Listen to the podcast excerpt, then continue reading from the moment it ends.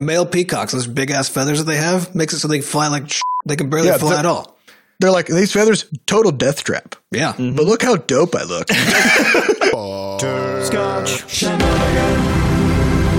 Hey, everybody, welcome to episode 291 of Coffee with Butterscotch, the game dev comedy podcast of Butterscotch Shenanigans. I'm Seth, and I'm the games programmer. I'm Adam, and I'm hanging around downtown by myself, and I've had too much caffeine. I'm Sam, drinking candy cane uh, hot chocolate. Uh, this is a show where we talk about life, business, and working in the games industry. Today is December 27th, 20 Blendy. Before we get started, we have a warning. There's going to be profanity in this show. We'd also like to thank our recurring supporters over at moneygrab.bscotch.net. Thanks for recurringly supporting the podcast. We appreciate it. Mm-hmm. This is the last episode of the year. The last episode of 2020. And because of some calendar magic, this is both the last episode that we are recording this year, and it's the last episode that we are releasing this year. So that's it's just the last. We're finally synced up, you know. we are synced up. 2020. Well, it was good a time. riddance. Good riddance, time. Yeah, uh, it's it's to fun to year. to look back, you know, after well, all this wreckage of various f- forms and formats, uh, and and just just say what happened. what happened? Uh, so we're gonna do that. This is our 2020 year in review episode. Uh, at the start of this year, we came up. We we did what we always do. We came up with a name, an idea, something that was going to guide us through the year. Sort of a spirit animal to keep us uh, pointed in the right direction for 2020. Yeah, a verbal spirit animal. This year it was 20 blendy because we said this year, you know what? Let's embrace change. Let's mix it up. You know, let's inject some chaos into our lives a little bit and experience some new things. Now, before anyone burns us at the stake for the prophecies slash monkey paw nature of this uh, prediction and wish, uh, Yep. we didn't have anything to do with what has happened on a global scale this As year. far as we know. We just monkey pawed it. Yep. I mean, we did do that. I'll give you that. But uh, we should have been more specific. That's on us. Honestly, you know, when making a wish, you got to be more specific. yeah, I didn't know that realize you gotta you gotta knock on wood when you make wishes too. I think you know to cancel out the monkey paw. If Wonder effect. Woman 84 taught us anything, it's that just don't fucking make wishes. You know? Don't make wishes. Um, That's a good Because you got to be ready for the random chaotic consequences. now, admittedly, this was more of a more of a guideline than a wish, but uh, you know, apparently they I think a guideline is a recurring wish, which is even worse. yeah. Hey, all I know is that the power of now. Uh, always, you know, they talk about this this wishful thinking, this positive thinking stuff, where you like bring into being the things you want just by just by thinking about it all the time. They never talk about the dark side of that, though. No, You know, they don't. Uh, so this did, you know, this did turn out to be a transitional year in many ways. Um, that that's the kind of thing that always happens when we launch a game because it's it's the end of a of a chapter. You know, we're we're finished with a, a big project, and then we have to figure out what to do next. Um, but at the same time, some other stuff changed too. So we're just gonna kind of to kind of talk through the timeline of the year and the, the big stuff that uh, that we experienced and some lessons that we took home from those things. So, so starting off in sort of the very beginning of this year, uh, January, February, we were working on Levelhead. It was still in early access. Uh, we were negotiating a bunch of deals, trying to figure out how to make this game have the biggest splash. We still didn't know it could. when we were going to launch. We still didn't know it was going to launch everywhere at the same time. We still didn't know on mobile is it going to be a premium title or are we going to have to come up with some some uh, free to play scheme. And I don't think we've ever talked about our ideas for that, but we had some schemes. We, got, we had some ideas about how we might do that. Oh, we schemed. We did scheme. We schemed like never before. Yep. And then we were like, never mind, let's not do this. Yeah, we really didn't want to do any of it, but we were scheming, you know. And then, but that brought us to like one of those really important deals. And I think uh, the the important point here being that like at the beginning of this year, we still didn't know what was going to happen with Levelhead, and and the the thing that solidified what we then chose to do was that we finished negotiating our deal with Google for Google Play Pass, and that was a thing that that we, we can't, of course, like go to the specifics of the deal, but it was a thing that allowed us to say, okay, well, in Play Pass, monetization doesn't matter. And mm-hmm. with the Play Pass deal, we were guaranteed that basically launching on mobile was going to be worth doing. Yep. And so that meant we didn't. We just didn't have to go through the process of trying to ask, how do we make this game as viable as possible on mobile from a monetization perspective? We just got Which to say, always let's not worry about that. Yeah. Yeah. yeah. yeah exactly. Have been free to play. Yep. Um, and around that same time that we were trying to figure all that out, we also expanded the team by uh, hiring Jordan as a full time QA uh, tester. And he has done great work over this past year to develop a bunch of uh, QA processes to get our games into a, like a much better state. Um, and it's honestly, it's been such a huge peace of mind to just always have a second pair of eyes on everything that's going out the door. Yeah. You know, um, like in the, up to the moment. And of course, we we've spent the past couple years growing a QA uh, team of of part time uh, and and remote testers and stuff.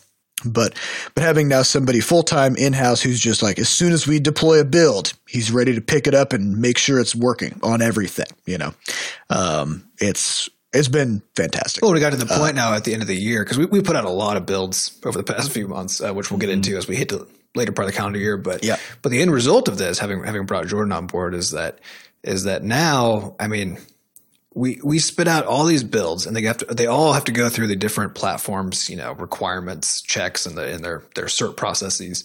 And this final, like the final rounds we've done, fucking spotless. Like they, they almost all of them just sail through cert because we've already caught all the things ahead of time. And the ones that don't are always like these really weird things that we just haven't seen yet, and they're and they're very rare at this point. Yeah, or they're, or they're kind of like a discretionary thing, you know, where some yeah. reviewers like, look, I know that this is technically fine, but I'd really prefer if you did it this right. way. We're like, shit, uh, you yeah. know, can't can't account for everything, but we can account for a lot of things, and now we are, which is great. Um, so so that's kind of like January, February. Um, March rolled around, and we were prepping for Levelhead launch.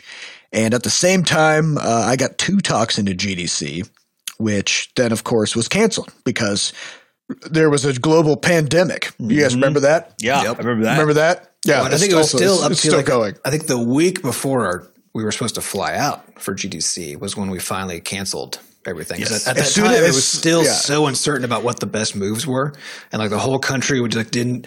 Nobody knew. They were like, "Can we get away with it?" Because like, yeah, like the pandemic has started, but like it's just next week, right? Like that's mm-hmm. probably fine. Uh, and, and, and looking back, it is hilarious how how optimistic we were about the idea that like that maybe maybe it would be fine if we just can we just that, you know? squeeze in under this pandemic? Yeah and then go we, see 40,000 other people um, yeah also known as being a part of the start of the spread of the pandemic.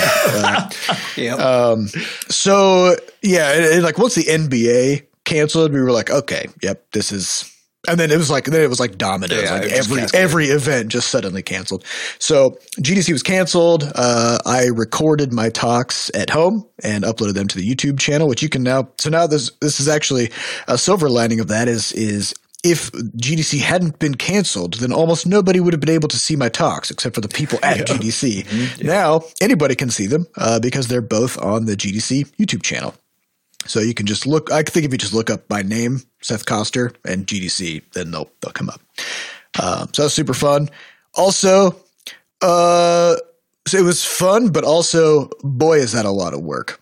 Yeah, I always I always forget how fucking hard it is to yeah. put together a really good talk. Um, and then by the time it's done, I always feel like my talk is medium, you know, because mm-hmm. I'm like, if only I had put in another 200 hours. hours.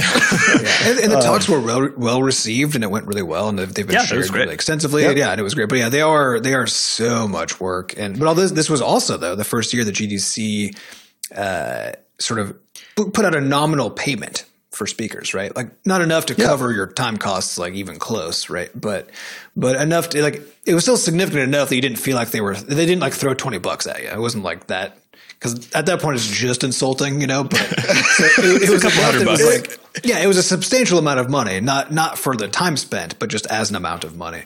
Uh, mm-hmm. And so, so that was nice. Like this has been a problem for the GDC since the beginning. Basically, this sort of exploitation of of labor, uh, and and they actually made some improvements. Well, and that. admittedly, because we cut out all the travel expenses, you know, it, it almost was a good deal. So no, not even not even close. Still not even close, but almost, But still, uh, a hell of a take lot better lot. deal than it would have been had we spent all the money.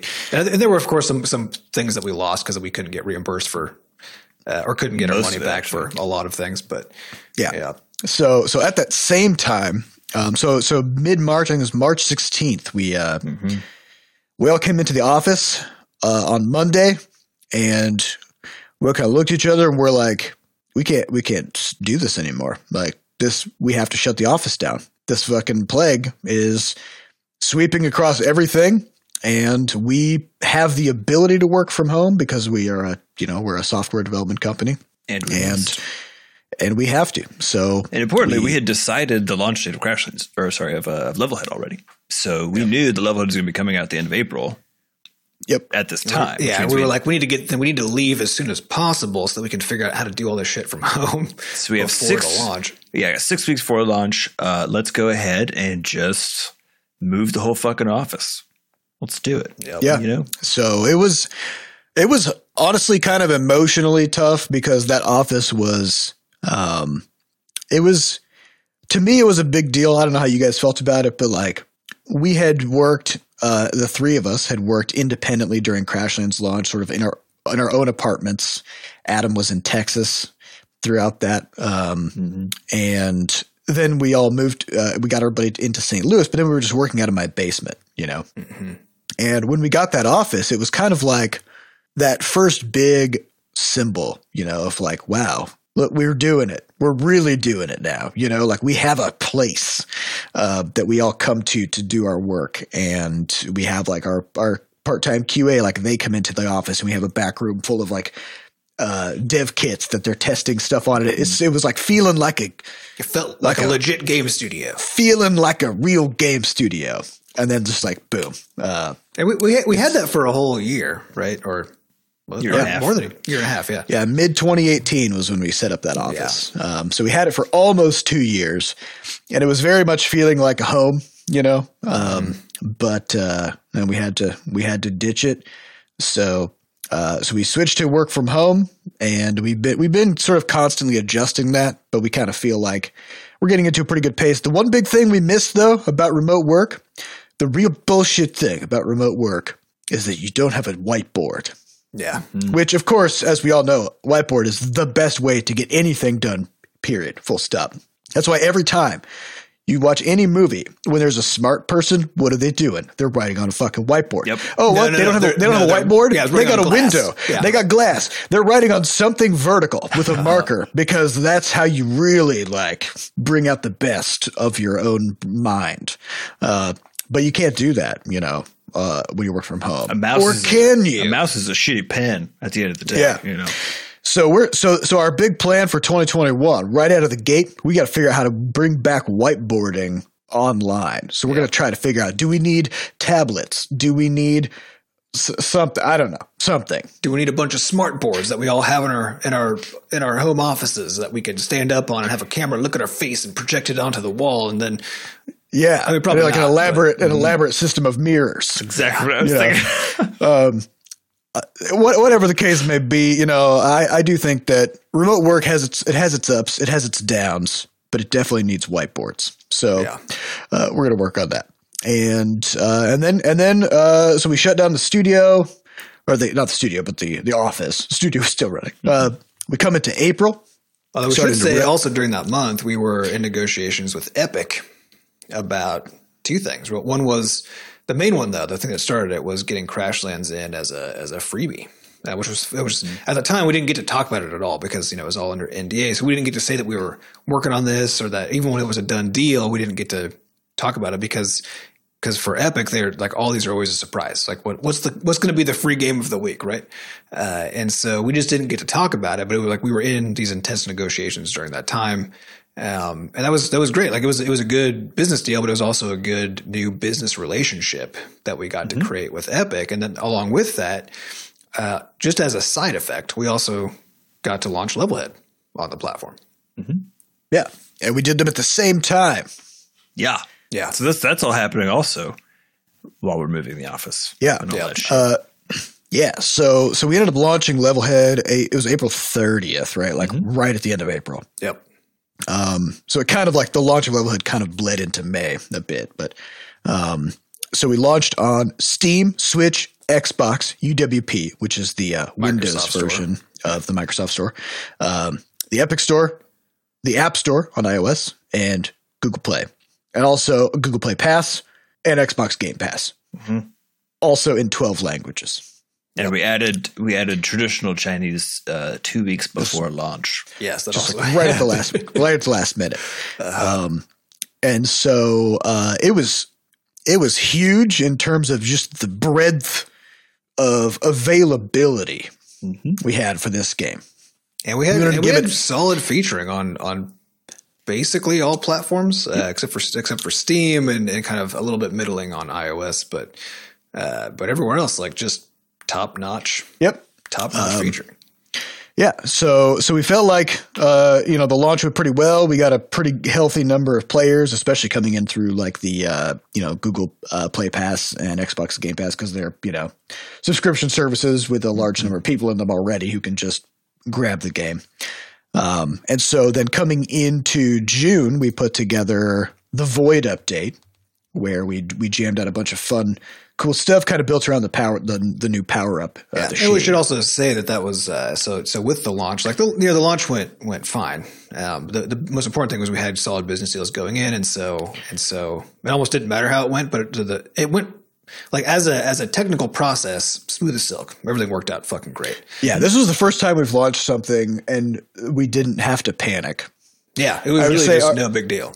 I would say, our, uh, well, I'd say our early access launch uh, back uh, when we first launched Levelhead onto Steam was uh, similarly smooth, but it was It was one just on it was just on Steam, and we can patch Steam instantly. Yeah. right. So it was a different animal than launching on you know seven platforms, several of which have in some cases you know weeks long approval processes, especially during the start of the pandemic. Yeah, because leading up to the to when everybody started working from home, uh, our slowest turnaround time for cert I think was like four or five business days. Like it was very fast actually.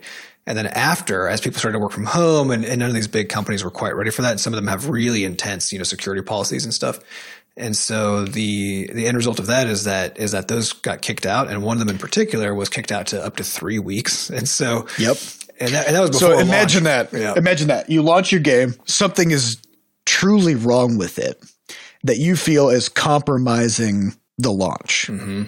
And you have to wait three weeks before anybody at that platform will even look at your game and tell you whether they're going to And allow we the- barely the got patch, the you know? Yeah, Levelhead update got its final cert, uh, I think, five days before the launch. Yeah. It was so Despite so. barely squeaked by. Yeah, despite Yeah. that, we turned that we turned that sucker in the first week of April, like Yeah. within the first few days of April, Yeah. because we were like, oh, 'Cause I we- mean, we know it's going to be longer, but surely it's not going to be more than you know twice and then as just long. and then it just, the kept days, yeah, the days just kept ticking by, and we're just like starting to get that you know anime sweat beads. Yep. Just like oh, And the end result of all of those of the deals and all this other stuff was that Levelhead has had hundreds of thousands of players at this point, yeah, uh, which is fucking rad. yeah. But Uh, also, we still- saw though was yeah, and it's still yeah, this kind of a really great community, and it's still and it's still Still to this day, yep, thousands of people Yeah. playing it every day, which is fucking awesome. Yeah, but it was also the case that that we we didn't know what we are going to do post launch because that all depends on what happens, right? Mm-hmm. And so so because while while the game is it's got players like people love it, it's doing well.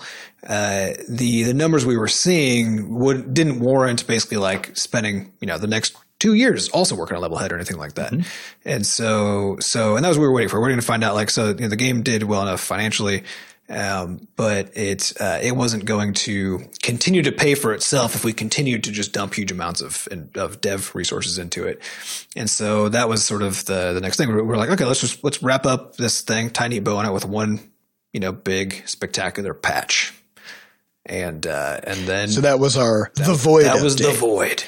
Yeah. So we got tons of, of fun new stuff into that update that we had always been wanting to do, but felt like, you know, because of the launch coming and all these other things that we never quite had time. And it was just kind of like a lot of it was kind of stuff that sounds simple, like oh yeah, we'll just add some extra color options, like to customize some things. Yeah. Um, which which end up like opening up tons of amazing new cosmetic level design. Oh yeah, and the ideas. results, like the the stuff the players have made as a consequence, has been spectacular. it's it's amazing. Uh, so we're very we're very pumped, still pumped about sort of what we managed to achieve uh, with that with that patch. Uh, so then coming into July and like July, August, September, kind of like the summer months. Um, that was the point where we kind of had to take stock of like, okay, what's next? Uh, we knew that Game Maker had a big update coming, um, and we also had kept getting these opportunities coming up from from Crashlands. You know, despite it being like four years old, um, like new business deals were presenting themselves from time to time uh, for Crashlands to continue to help support the studio and all that. And we kind of realized like Crashlands is showing its age. It's still using Bscotch ID. Um, it's not using any of our modern development practices, and it's just it's just hard to work with. Um, and the same thing was true of all of our classic games, you know, our legacy games that we made like way back when the studio first started. You know, I mean, basically 2, all of, Rampage. all by 2014, like right, like Yeah. all the rest of them were yeah, s- the- six years. Yeah, yeah. The games that we made in the first couple of years of the existence of the studio were causing us a lot of grief because they were hard to patch and hard to program in, and uh, and they would sometimes crop up with bugs or maybe like, oh, there's a new iOS uh, uh, version, right? And now all of a sudden our games don't work and we have to patch them all, uh, which shouldn't be a big deal, but it always was, you know. So, so we kind of decided to take the summer to rebuild the foundations of all of the old games, bring them into Rumpus, get Bscotch ID ripped out of them, um, which meant, and, and then also to prepare them to transition to Game Maker 2.3. So it was just like this big This sort was of the- tech debt clearing. Yep, this is the tech debt burn down rodeo circus that we talked about for, for Yeah. months in the podcast. rebuilt Yeah. all of our tools. Like yeah, it was the it was a big thing and it required a big transition plan the most complicated of which was was all of the data in bscotch id all the player saves the cloud saves all that stuff preserving that and bringing it into rumpus um, and also making it so that it like if somebody updated say Quadropus rampage and where it used to be bscotch id now it's rumpus that that player could understand what that means and very easily just sign right back in and just have their stuff Yeah. right um it, it took a lot of thinking but it just it worked.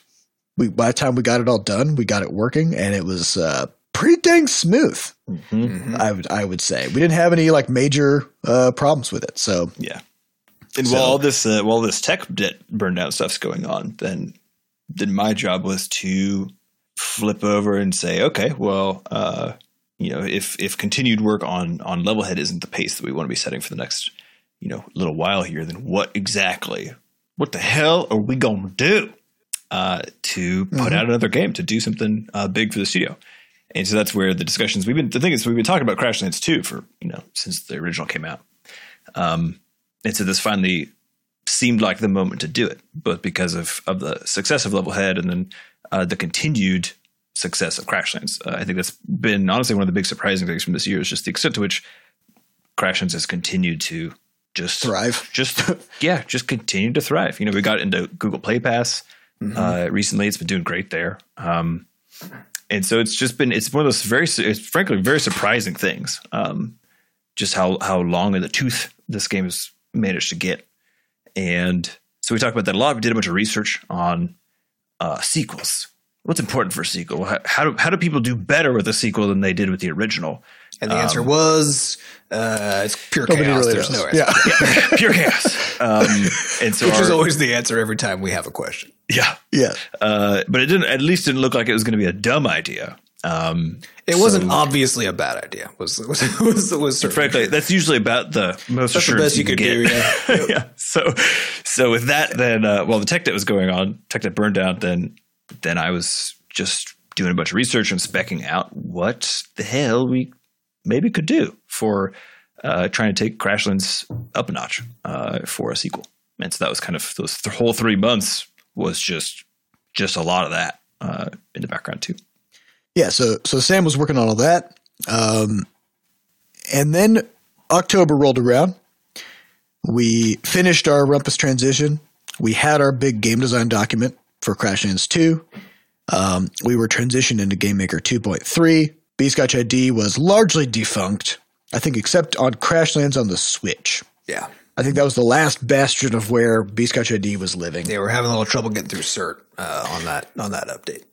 Yeah, or yeah, re-getting through, um, Right, Which yeah. actually, which actually was largely because of some issues with GameMaker 2.3 that we were Yeah. still kind of reconciling.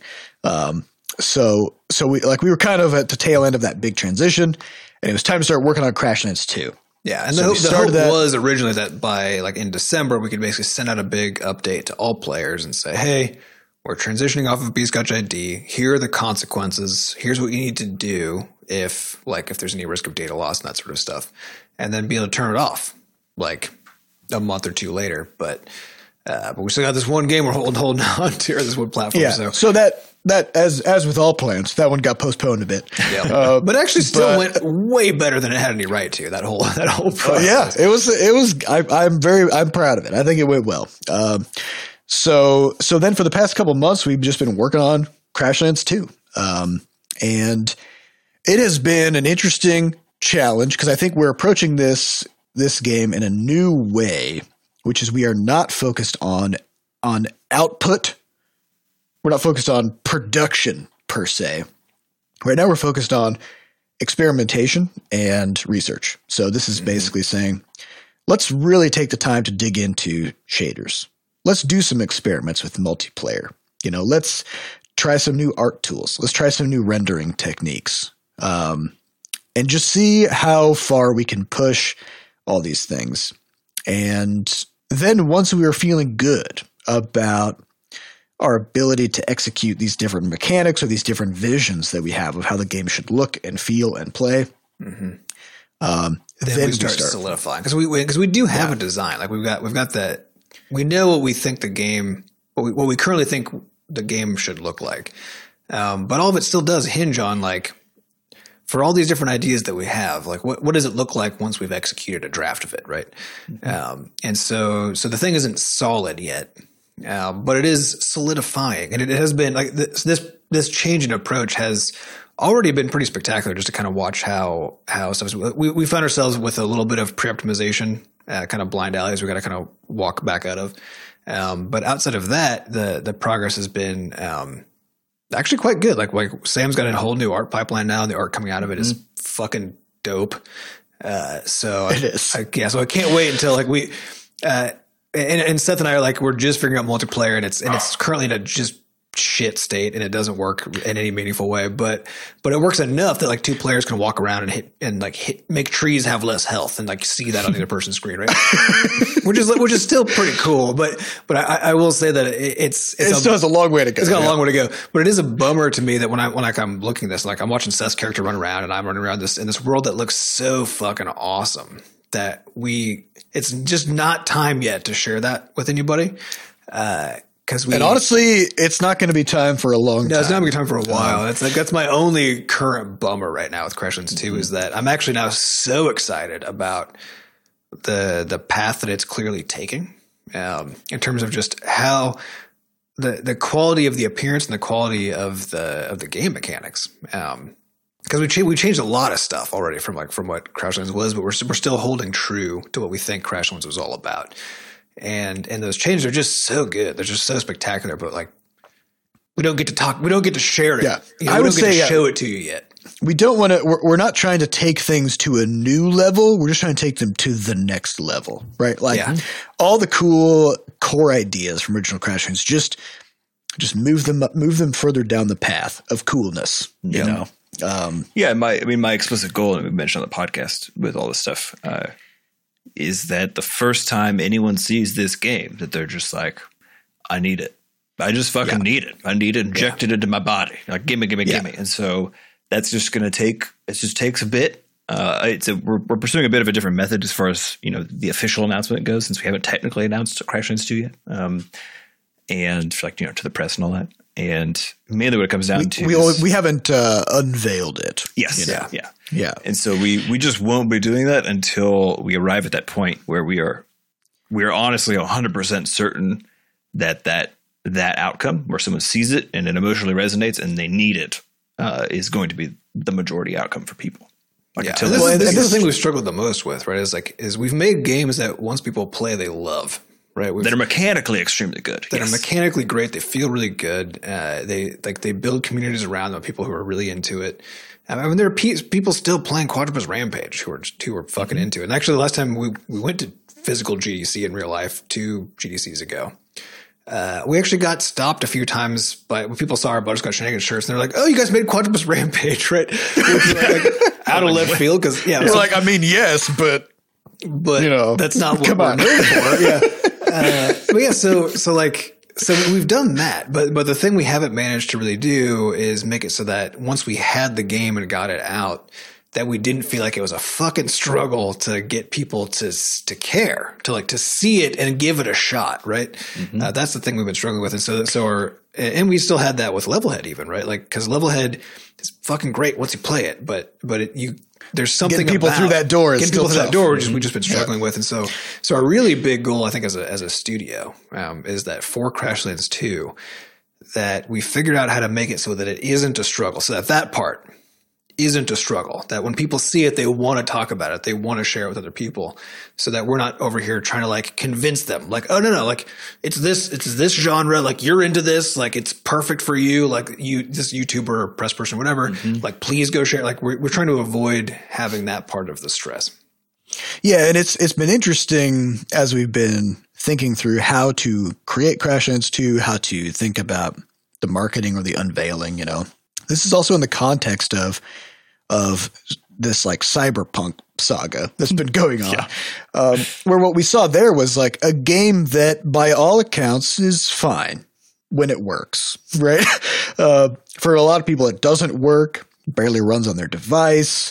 Um, but still, it em- the, the idea of the game emotionally resonated with people so profoundly that there was a point during this, during this summer when Steam was doing their wish list uh, event where where people took to Steam and deleted every game from their wish list except for Cyberpunk in hopes of getting a free copy, even though they had no idea what the gameplay was, yeah, no to- idea to how the game worked. to clarify, that event was basically like a raffle where Steam was going to give you a free game on your wish list, right? Um, just Yeah. ra- a, random subset of users would get a random top- game off of their wish list, right? It's gonna be the top one. That was whichever one is first in their wish list. Yeah, but Oh, they right, didn't right. convey that clearly enough, Yeah. and so people were just like, "Oh no, I I want to make sure that I get this game." Yeah, and so I honestly, everything. and they're like, "I honestly don't care if I forget about every single other game that I've been wanting. like, I want this one, right?" And so, so something about something about what they did and the ways that they uh, conveyed the game, the world that they built, the ideas present in in the game, um, made it so that that game just carved out a a permanent space in people's minds where they were like, I don't care what else happens in my life. I need this game. Right. Yeah. Um, and so we're, we're kind of looking at that and we're like, how do we hit, I don't know, even like 3% of that, you know? yeah, I mean, one um, of that would be, would Uh, be yeah, like of that, good. of that level of If we had one you know? of that, we would have what eight hundred thousand pre-orders of Crash I Lands. think that works. think- yep. Is it, I think it's 80,000. 800. I think it's 80. They sold eight No. million, right? Yeah, they sold eight million on Eight the million pre-orders. pre-orders. so I think yeah, so if it was one 10%. percent, it'd eighty thousand. Yeah. that's right, Yeah. that's right. But 80,000 pre-orders would also be, fucking a lot of pre-orders, Yeah. you know? So Yeah, I'm just. well, um, here's the, here's the thing. I'm tired of it because Uh-huh. our studio executes on the on the launch slash the DevOps side of things extremely effectively. I feel like we execute on the cool game mechanics tech. We got side great of things. games. like the, the all these pieces and and I I legitimately so again even though Levelhead's done really well it largely is done well because of the subscription platforms uh not necessarily because of just like selling and then we get this comment on Steam every so often right where it's like if you're looking at Steam numbers you won't see the fact that there's thousands of people playing because they're not playing on Steam and so this has just bugged the shit out of me uh, it, it bugged me a little bit during Crashlands days even because you we, we would get those comments from people who were like oh it's a mobile game because it was cute and it had like a top down aesthetic, and then not much really going on, you know, frankly beyond that. Um, and I'm just I'm I am so over it that I'm going to grab people by the eyeballs and I'm just saying, Make look at this. Yeah. yeah, yeah. So that's so that's honestly like that's our our big focus for 2021 is we we got to dig down, lay some new foundations, Think differently. You know? think differently, so that so that when we unveil Crashlands 2, that even people who didn't know about Crashlands 1 see this game and are just pumped beyond belief. Mm-hmm. Like we want to be the game that people are deleting every other game from their wish lists to make sure that they get in a raffle. I mean, not that I uh-huh. think, not that I want people to, you know, be deleted from the wish lists, but like if people are going to be deleted, how about it not be us? Yep. Well, yeah, You know, and- that and would we be always nice. talk about how. Yeah, we always talk about how in the game space, like the reality is that that indie games largely aren't actually competing with each other um, in a meaningful way, but also indie games aren't competing with AAA in a meaningful way. Yeah. But there are exceptions to this, right? There are exceptions where there are particular games that that when that game is available, like people will get that and nothing else, and like that that is actually true. And you know, it would be nice to be that, like not nice for everybody else, and like, and I hate the idea that that's the outcome for everybody else, right? But man, it'd be nice to have that game, you know? Mm-hmm. Yeah. So, and, and of course, we know that like that that level is an absolute long shot because that level of of fervor is almost exclusively reserved for upcoming AAA titles. Mm-hmm. But we want to try to, But not exclusively, because then you've got we we wanna want to try to- valleys, and you've got you know you've Yeah. got the other games. So we want to try to work our way toward that. Uh, and, and honestly, this is something I've been thinking about too. I think we have a big problem because we're from Iowa. Like, Yep. our our culture in the Midwest is all about like just work hard and don't be too flashy about things. Do it right. Do it right, but don't tell anybody. Don't let them know. Yeah, because that's not. Yeah, that's nobody likes a braggart. Nope. You know. Uh, so. Which does bring us to our theme for 2021. That's true. ooh, do we want to unveil it? I mean, this is a good transition because we really just we, I love it. we captured the whole year. All right. So the theme for 2021 is 2021 dunk on everyone. yep. Okay. What does it what does it mean to dunk? Dunking is an unnecessary thing, right? Like you could get that ball in that hoop a large number of ways. And frankly, getting that close to the basket, having to travel that far, uh, it's dangerous mm-hmm. up there. Could sprain your wrists on there too, because you're going to slap your wrists against the the rim. You You could know? shatter the Yeah. backboard, you know? Yeah, and if we want to really get into some some basketball metaphors here, you know, people are nowadays kind of bemoaning the loss of the dunk because people are shooting so many three pointers nowadays because they're just more efficient. You know mm-hmm. what I mean? Mm-hmm. Yeah. But but nobody remembers the flashy three pointers because three pointers aren't flashy. People remember the dunks. Mm-hmm. Okay, so Because the dunk is uh, specifically a person leaping over all of the other people. It's know? a it's bombastic. It is It's a it is a show off, flashy move that didn't need to happen, but oh boy, is it fucking cool! Right? so, so And it does still 2020 get the job done, importantly, right? it does get the job done. Yes, you still get the the, ball. ball. Yep. The ball goes. If you get there, it's going in. It's But the, going but the in. other part too is that actually it's more it's less effective than a three pointer because harder to pull off, fewer points, right? But it's so much more spectacular that you want that. You, You want to sell see more a tickets? dunk. Yeah. Sells more dunks sell tickets, right? Three pointers People don't sell come to see Jordan dunking on people, not whoever nowadays shoots all the three pointers. Mm-hmm. You know, Which is it's Uh, this is an important lesson, right? Because like as we're talking about, it doesn't matter if your game is fucking stellar, right? It, like literally, like what matters is how much do people want it. What matters is how much is your game dunking Yeah. on people, you know, on the rest of the games. Uh, so, so 2021, the idea here is this is the year of figuring out not just how to be good at something, but how to show off, how to get to a place where other people see how good you are at what you're doing, and they're like, "Damn, that's fucking dope." Yep. Yep. That's what 20, 2021 is Because you know, about. also like we've all been trapped indoors for the most part for all of 2020, and hopefully that'll change. You know, within the next couple of months of 2021. uh, or or at least by halfway through it, which Halfway through like the what year, yeah. timeline looks like. So you know, there's also there's going to be kind of a you know reemergence thing, sort of a theme going on, anyways. So rather Come out than, of your cocoon, doing Yeah. a dunk. Doing Yep. a dunk. so that's that's what we're going to be focusing on for next year. Now I'm going to knock on some wood because who God knows what hell we have wrought. Yeah, what, what's the what's the, mon- what's the monkey paw consequence of this? I think the, con- the probably the monkey paw scenario is somehow by by revealing Crashlands 2, we sort of tear a black hole in the universe mm-hmm. and dismantle the entire global economy. Yeah, or we somehow break our wrists on the rims. You know, Yep. Does that happen? That's I mean I guess it could. I don't see why. it. Definitely. I don't think that happens. I think that you're more likely to break the backboard.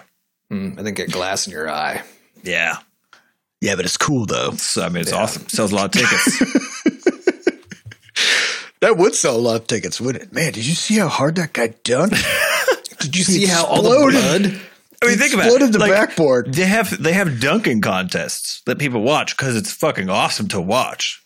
You don't have a three point contest because Yeah. it's it's just like a grace. I mean, it's a good it's a good display of skill, but it's not nearly as fucking cool. You Yeah, know? it's Yeah, impressive, you know but not exciting. yeah. You know, They bring fans up onto the the court and they put a big pa- foam pad down and a trampoline so that they can try to dunk. They don't just hand them a ball and say, try to shoot a three pointer. Nobody cares about that. It's all about dunks. 2021, dunk on everyone.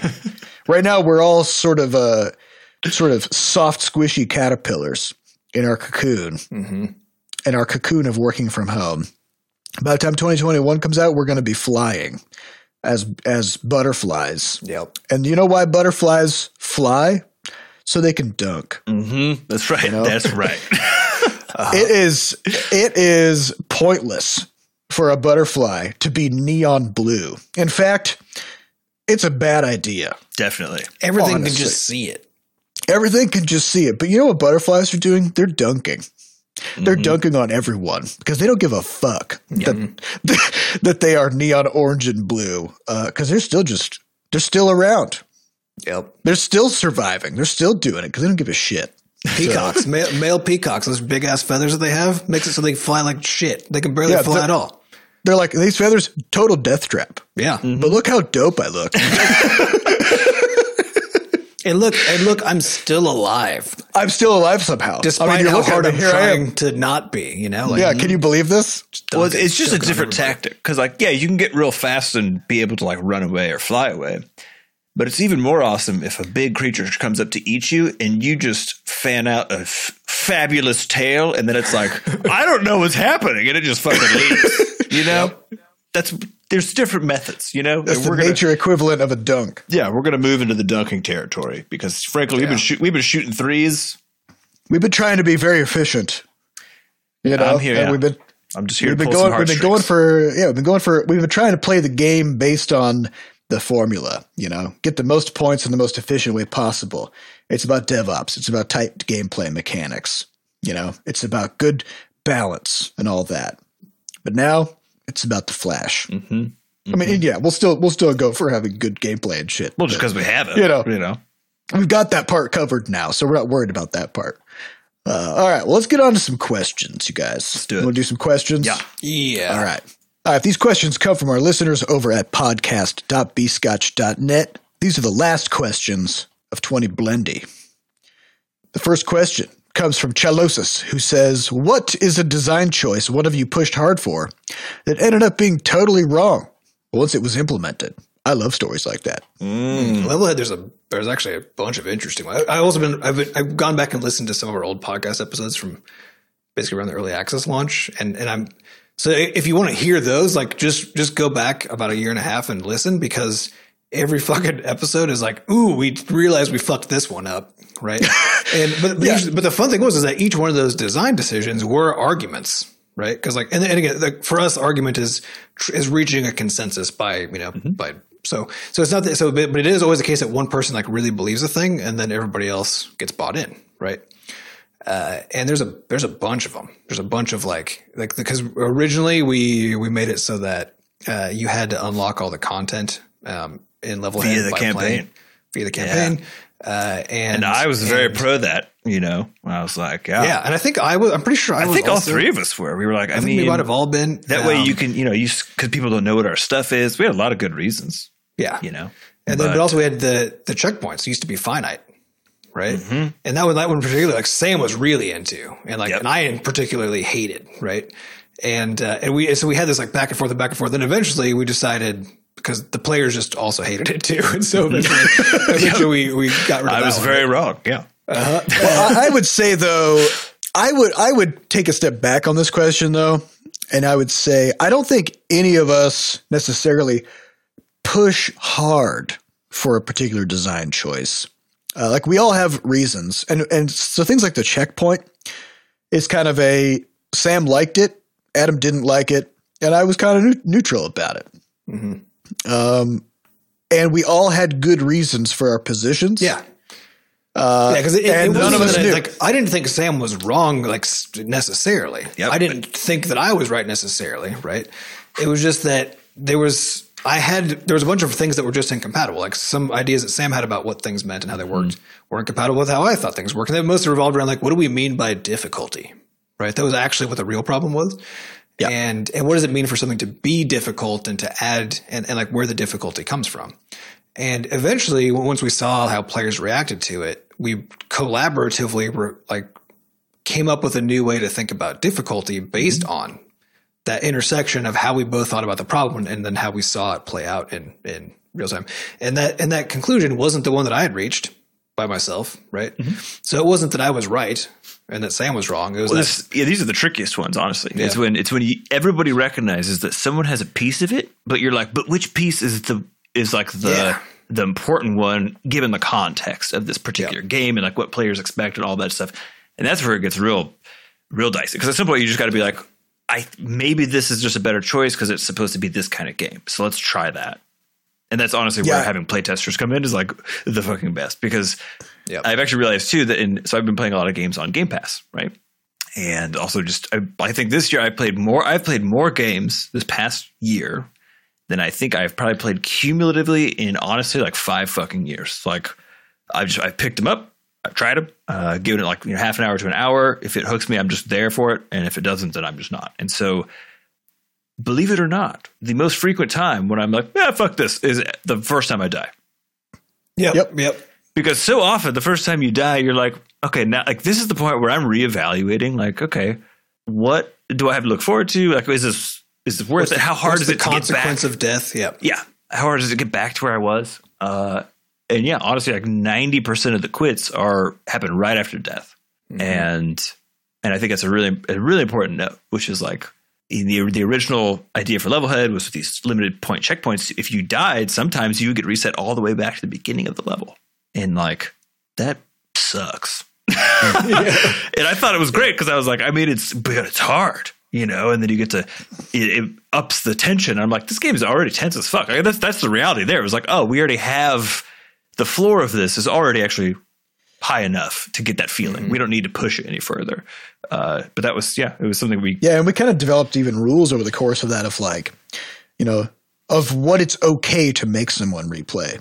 Yeah. You know, because it turned out that like, not only does it suck to replay a whole level, sometimes it sucks to replay even three percent of a level if it's the wrong three percent.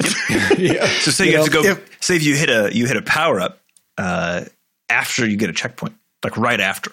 But to do so, you got to jump So like once or twice. Oh god, Yeah. it's just the most annoying thing. Just move the fucking power up, put it right before the checkpoint, so I can get it, hit the checkpoint, and then move on with my life. I mean, this is actually when I quit Control, um, which I so I picked up Control. I don't know a year ago probably um, on Epic because it was, it was like one of those rare times where I was just like, I want to play like one of the big titles. it did know? win everything. And- so yeah, and it won everything. It had just won a whole bunch of shit, and I was like, let me let me give this thing a shot. And fucking stellar. Like I love the whole up and down. I love the whole thing.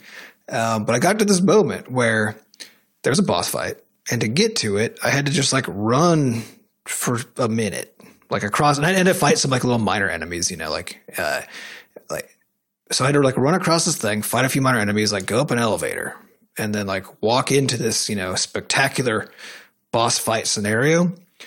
And then each time I got in there, like I died within, you know, 10 to 20 seconds. So I did it like three times.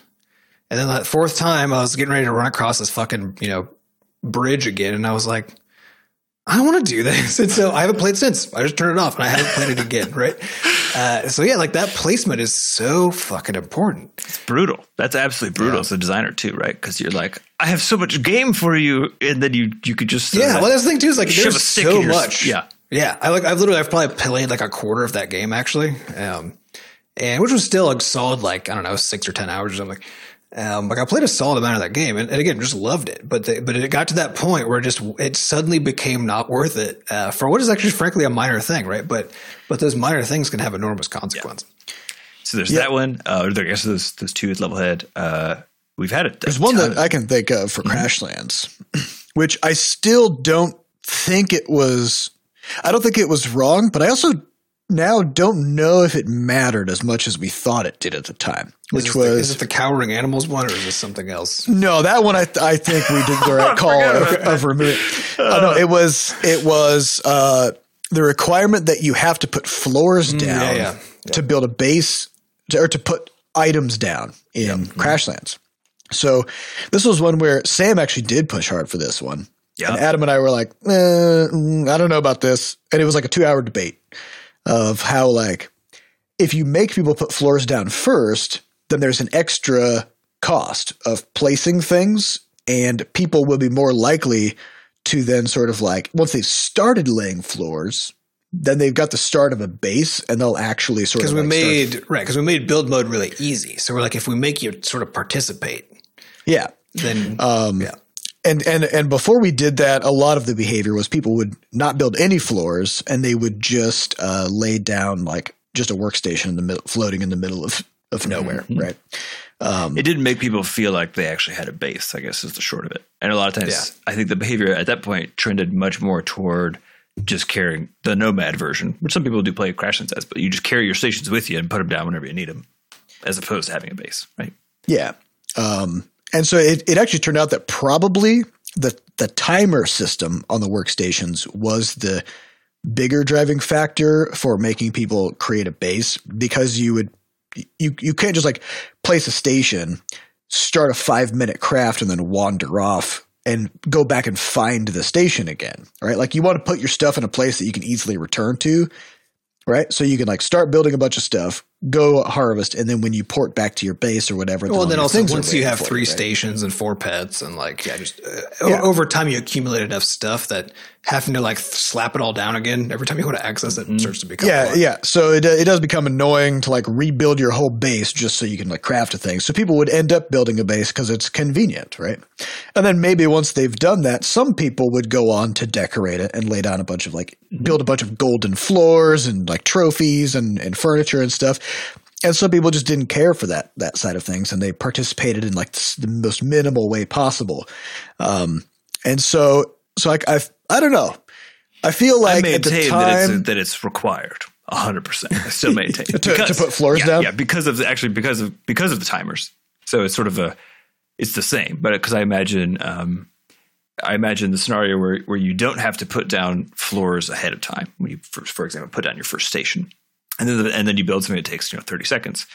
Uh, at that point, you actually have you now have a secondary, you know, what's called an orthogonal loop in games, which is something that you can start building on and progressing on that has is not related to any of the main sort of line of, of stuff, which is essentially building a base. Becomes like, I guess I could do this because there's actually there's essentially a miniature base built, which consists of floors and, and some objects, right? yeah, Um, you started building a base. Yeah, and so I think it gives it, it to me. It's that sort of uh, it's it's the benefit of like mirrored elevator doors and stuff like that, where it's like it provides just enough of another thing to think about that you're not going to be thinking only about the timer and how annoyed you are that there's a timer counting down that you have to wait for. You know what I mean? Because you got something to go do. Well, yeah, I, I think I think you're right that it it helps. I don't. I still don't know if it's required. You know. Uh, I think a few things are required, but I think I think the design I think the design uh, outcome is is actually it was a good. I think it was is a, a net- decent. Yeah, I think it's a net, Yeah. I think it's a net positive. I think I think in the absence of it, I think there are there are certain parts of the the the game experience that would have been uh, more annoying, more whatever, because it, changes the framing, and that was the important consequence of it, right? Yeah. But yeah, but, so that, but the point here Still is that contentious. See, we Still still don't we still don't necessarily know because it's hard to measure it. You can't. We, we, we always joke about like you can't get branch the universe. You know, we make a decision at some point in time, and whatever happens as a consequence of that decision happens. And also, we don't actually know what happened as a consequence of that decision. We just know what happened, sort of in total, as a consequence of all of our decisions. Um, so Well, I do want to revisit the brief one that Adam mentioned, which was originally in Crashlands. The animals wouldn't just sort of like explode in a in a sort of pinata style when you killed them, but they would actually go down first, and then you, if you wanted to catch them, you had to get them down first, and then you had to do this little sort of catching mini so game. they go into this sort of like cowering state, Right, they- but it was a- zero health. it was a cowering like I'm not doing anything to you, and I'm terrified. Look, state. Okay. it's the the wampus is like literally shivering and crouched with its like ears down, you know, like the whole. Yep. the and whole then thing. when you hit it, then because we now know that it's like it's one hit away from death, it actually Yeah, disengages. so you your can attack. either tame it or you can now finish it off. right. Now, in our defense, in our defense, we just made a live action representation of what happens in Pokemon. Yeah. Okay. Because in Pokemon, they're like, here's what you want to do. You want to fight this wild animal. You want to beat the shit out of it. You want to poison it, paralyze it, basically just absolutely decimate its morale to the mm-hmm. point where it has given up the will to live. Then you imprison it for life. Yeah, but, right? but then but it's still like but imprisoning it though is still different than like the brutal like decapitation. Well, so that's basically what happens. Like we, because we knew that we now had a kill shot moment, and so we were like, "Ooh, perfect place Yeah. for some juice." And so, yeah, because if the outcome was only that like once you get to that level, now you can tame it. Right, that's a very different vibe because now it's like right, it's like Pokemon. It's a very different vibe than like then or executing it, you can execute. Well, but but again, I mean, what happens in Pokemon if you don't catch a wild animal? You do kill it, right? Like it you faints. It faints. I think to, to Adam's point, it is not shivering and scared yeah, at the end. Well, is- but do we know that about the wild Pokemon? they do faint. you know it says they the, faint. the point. The point is it doesn't actually matter because it, it's it's what it's what consequences of your actions you feel. Well, I guess more importantly, to, to fully render the picture here, Flux would do like jump in the air, do like a sick flip, and then just like bash this creature who's cowering on the ground, and then we left a blood splatter behind. It would Okay. explode into loot. There'd be like a blood splatter on the ah, ground.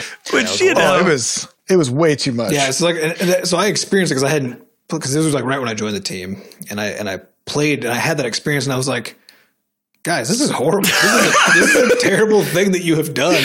And, they- And we're like, uh, it's just Pokemon. What are you talking about? yeah, it's just like this- Pokemon. uh, we had such a long, yeah, we had a We did. long, a long argument about that, um, and I can't even remember what finally like got us to to get rid of it, but. Um, Well, no, was- the, the problem was actually we we felt like we were constrained by the mechanics of the ca- of the capture game because we were like we were like, here's the thing: you can tame creatures. We need a way for you to enter taming mode that exists outside of combat, and the most in, like obvious way to do that is to have some state where the creature can be captured and is no longer trying to kill you. Which naturally was an extension of yeah just like get its health to zero and now it's tameable. You can either choose to tame it or choose to defeat it right? Uh, but yeah that so once once we flipped over that that conversation actually led to the eggs. Yep. where we were like what if you instead of capturing one you just raised one from a baby you know? Kind of avoid all these horrific problems, you know. yeah. Um, yeah because it also is the case it that you know, changes the tone like because now you're raising a baby animal, you know, and it's like As you're opposed bonding to- whatever versus opposed like to a- subduing, sub- yeah. brutally subduing a creature, and the, yeah, yeah, it's a yeah. very different vibe. so i mean i it was a good it was a good change Yeah, overall yeah. The Which emotional I'll say we've had many of these. Yeah, but there have been a been lot of many, many. Uh, in fact, every single design decision that has ever been made uh, was a point of contention between some subset of of the team, Mm-hmm. uh, and and many of them are still today. Uh, in particular, in retrospect, right? Because now you look back at all this shit, and it's like, hmm, I don't know about, I don't know about what we did here, you know? Mm-hmm. Yeah, And at the very minimum, everything that goes into the game is on some level a point of contention between visuals and optimization. oh yeah, that's You really true. Of of Sam, Sam being like, check out this fucking dope thing I made, and then I come in and I'm like, but actually, texture space and CPU problems and draw calls. So and let's I'm like, but actually, look, at these seven other games that have way more texture space and they run fine. And then it's like, but actually, and then we're just now we're both butts. yeah. you know. Yep. We're just we're just he- butting heads. That's why know? they call it butting Uh, heads. and then uh, and eventually we land somewhere in the middle, you know, where uh, where we're we're optimizing for you know something that both of us can get behind. So so it's it's I would say it's very rare that somebody just says, "Here's something I want to do," and everybody else says, "Perfect." That exactly aligns with everything that I'm doing. yes. It's not going to cause me any problems, uh, and I can't really foresee why this would be why this would have any downsides. that never happens. Well, I mean, it's it's the whole problem with like just surrounding yourself with with yes people, right? Because like if there isn't a point of contention, then you're not going to have the best possible outcome. Mm-hmm. You know, you won't anyway because it's not a thing you get to have. But but you're gonna you're gonna have a better outcome if you if you surround yourself with it. people who like who evaluate what you do, you know, and like what in, in your ideas because because collaboratively you get to come at things with more angles. Um, You know, in economics, equilibrium is where the lines cross. yeah, You know, whoa. but in physics, e- equilibrium is death.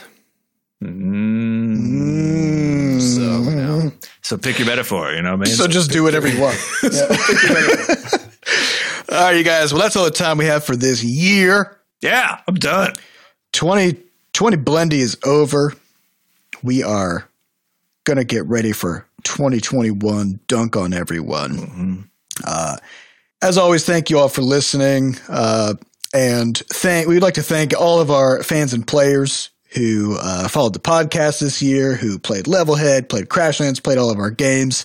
of course, you guys are all the reason that we do this anyway, because if, if you guys weren't here, well, neither would we be. So, uh, so thank everyone for supporting us through all this stuff, and hopefully, uh, hopefully we have a great 2021 coming up. We'd like to thank our producers, Fat Bard and Jen Coster, for putting uh, this episode together. And thanks to our community moderators who keep our Discord running.